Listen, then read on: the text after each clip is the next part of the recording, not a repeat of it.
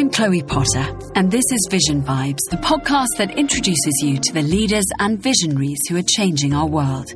This story was originally broadcast as part of NHK World Japan's in-depth interview series, Direct Talk.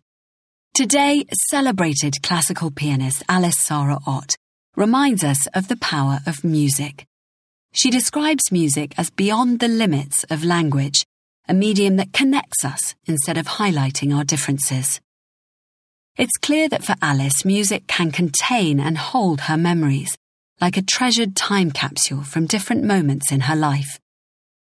And Alice's life has had its challenges, a struggle over her identity and dealing with an unexpected and debilitating illness has led her to embrace the mess of life, something she chooses to reflect in her music.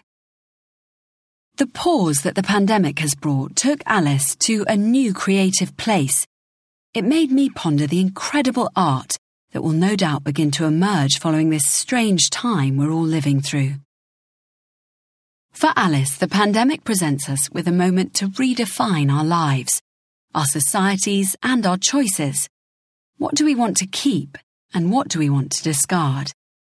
You'll hear Alice refer to one particular piece by Japanese composer Takemitsu Toru. Sadly, you won't hear her play the piece because of rights restrictions. Enjoy listening to Alice and her playing. I'll meet you on the other side.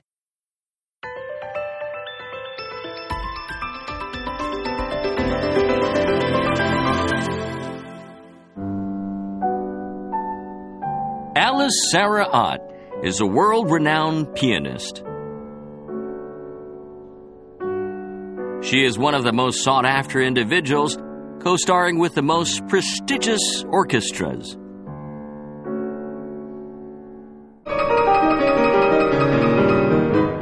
Ott has won numerous competitions when she was a teenager, surprising her audiences.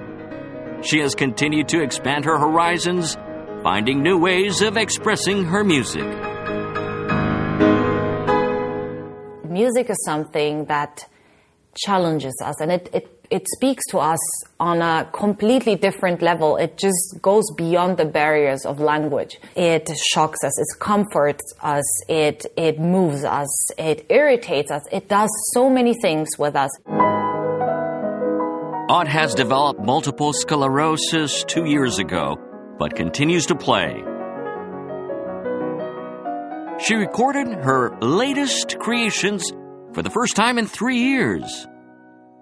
We asked her thoughts on music and what keeps her going despite challenges.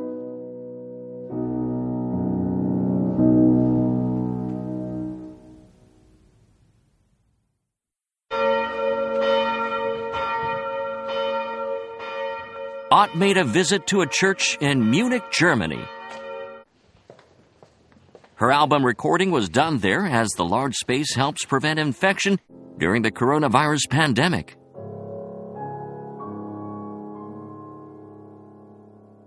It was probably the most personal recording I've done so far because I've just spent so much time, invested so much time in creating this program, and there's lots of heart blood in there, especially also in a time when everything else is frozen. This is almost the only thing I've done musically this year. So I think there's lots of emotions connected to this recording project. Chopin wrote his cycle of 24 preludes, Opus 28. Ott decided to combine the 24 preludes with 7 other pieces, naming the album Echoes of Life. The original idea came from my long-term wish to record all the 24 preludes by Frédéric Chopin. When I started working on his preludes, I couldn't help thinking about life itself. I think our life itself is built out of lots of preludes, because one thing and one conversation, one acquaintance, one happening in our life leads to the next one. But this is not the end. It's not the solution. You know, what happens next leads to the next one again. And as long as we're alive, everything is connected together, but there is no end to it. But life doesn't always go as it's planned. And I've only had 32 years of experience, but also in my life so far, I've had moments and happenings that kind of threw me off the planned path. I chose 7 contemporary pieces which reflect on 7 of these moments in my life. They reflect on either specific moments or thoughts or happenings that have influenced me so far. This time she chose Litany One Adagio by Japanese composer Takemitsu Toru as one of the contemporary pieces. This piece by Takemitsu reflects on my identity, because I grew up between 2 cultures. Ott was born in Germany in 1988. Her father is German and her mother Japanese. Ott felt increasingly uncomfortable when she was growing up, being neither 100% German or 100% Japanese. For me, it is a daily procedure to hear the question, where are you from?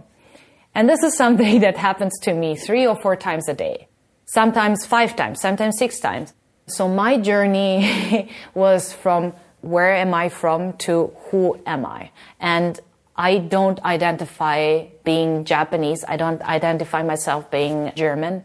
I am a human being, inhabitant of this planet, and music is my language. That is how I identify myself. This piece by Toru Takemitsu actually reflects also a lot on his own identity journey, and you can hear Western and Eastern patterns clashing. And still, it is something that goes beyond that. And that's why I chose this piece, because it just reminds me of the struggle I went through and I still go through.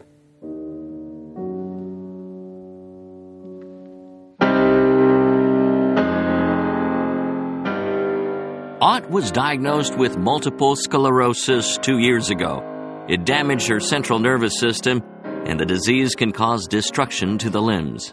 Chopin's Prelude No. 20 became a special piece for Ott as it was inspired by this illness. It is written in C minor. And C minor actually, since 2 years, plays a big role in my life, because 2 years ago I had to experience a concert in which I lost control over my left hand. And when it happened, I played a piece that was written in C minor. I started having this cramp, eventually lost complete control over my left hand, that I was trying to grab a chord and my left hand would just kind of float around in the air. I just remember how everything went kind of silent and white around me. It was probably just a couple of seconds, but it felt like 2 or 3 minutes. It was one of the most frightening things. And I also thought for a couple of seconds that I would never be able to play the piano again. I had to cancel a concert in the middle of it. It never happened to me before. Multiple sclerosis is a disease that doesn't have a known cure. Yet Ott continues to get familiar with the latest findings of the illness. For me personally, it was the biggest help to understand how our body works and how our brain works and what causes this infection, what is happening inside your body, and what do all the medications do, what do they prevent. And to understand all this helped me so much. And it gave me also much more confidence. Ott disclosed her condition on her website shortly after being diagnosed with the disease.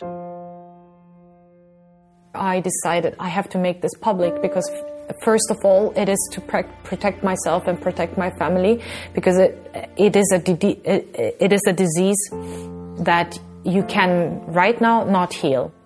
So that means I have to live with it for the rest of my life.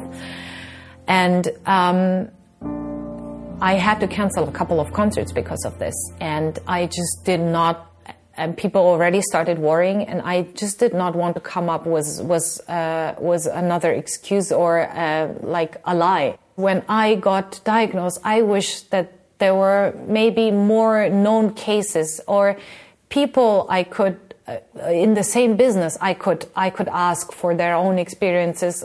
So I thought it was very important to make it public. So first of all, that also other people don't feel like they have to hide it when they get diagnosed with it.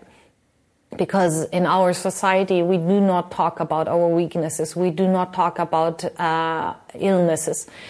And especially with the whole social media generation, it's all about the positive things in life and the great things about life we want to share.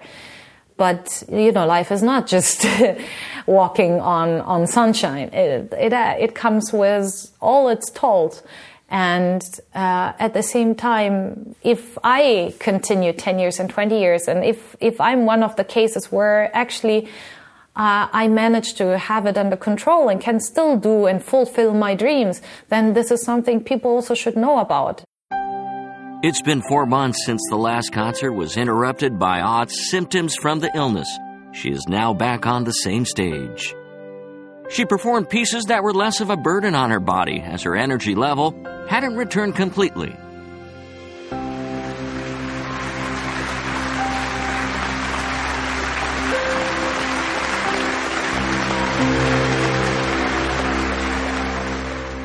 I spoke to the audience in the beginning.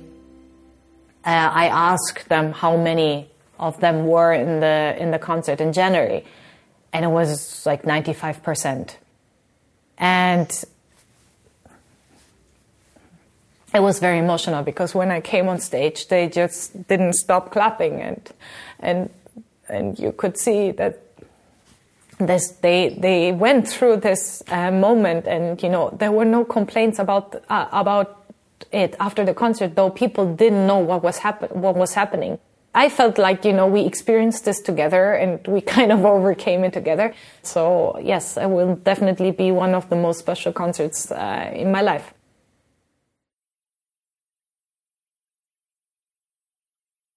Ott has been searching for classical music that resonates with audiences. Her quest has become even stronger as she has more time to reflect on her creations during the pandemic lockdown.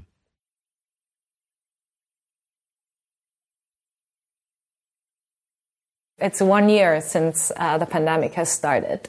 I think it was also a good time for many of us to rethink what the music industry should look like, what should still be continued when it goes back, what should be changed. And for me, it was a year of lots of reflection, of course. And some of these changes that happened inside me over the last couple of years were, of course, strengthened through this time. And there's so much more we can do in bringing it to closer to the spirit of our time.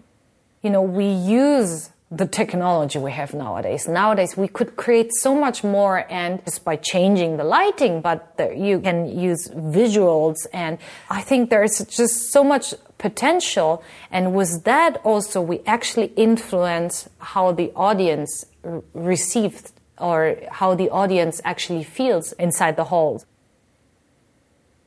I always encourage my audience to actually take a position that makes them feel comfortable. And everybody, I think, has a different posture for that. I play barefoot because I don't believe in dress code. When sometimes people come in jeans and t-shirt, people will think it's not polite. But this is where I see the problem, because who are we to tell people how to be and how to dress themselves and how to enjoy the music? I think the person in jeans and t-shirt has his right in a concert, as well as the person who might maybe wears a gown or a tuxedo. But again, we should not limit people. I think music, and the world is so diverse. The music is so diverse. Classical music is so versatile and diverse. I think maybe in the classical music industry, we might, some of us might have forgotten this. And yeah, it is about unity, and it's not about the differences. Ott left us with these words.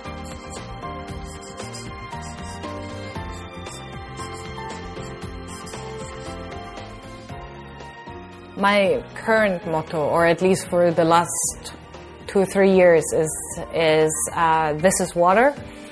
And This Is Water is actually an essay by David Foster Wallace.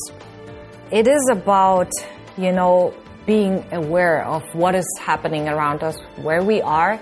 It really actually just puts us back to a point where you think, okay, so I am not the center of the world. And I think sometimes it is important to remember how small life actually is.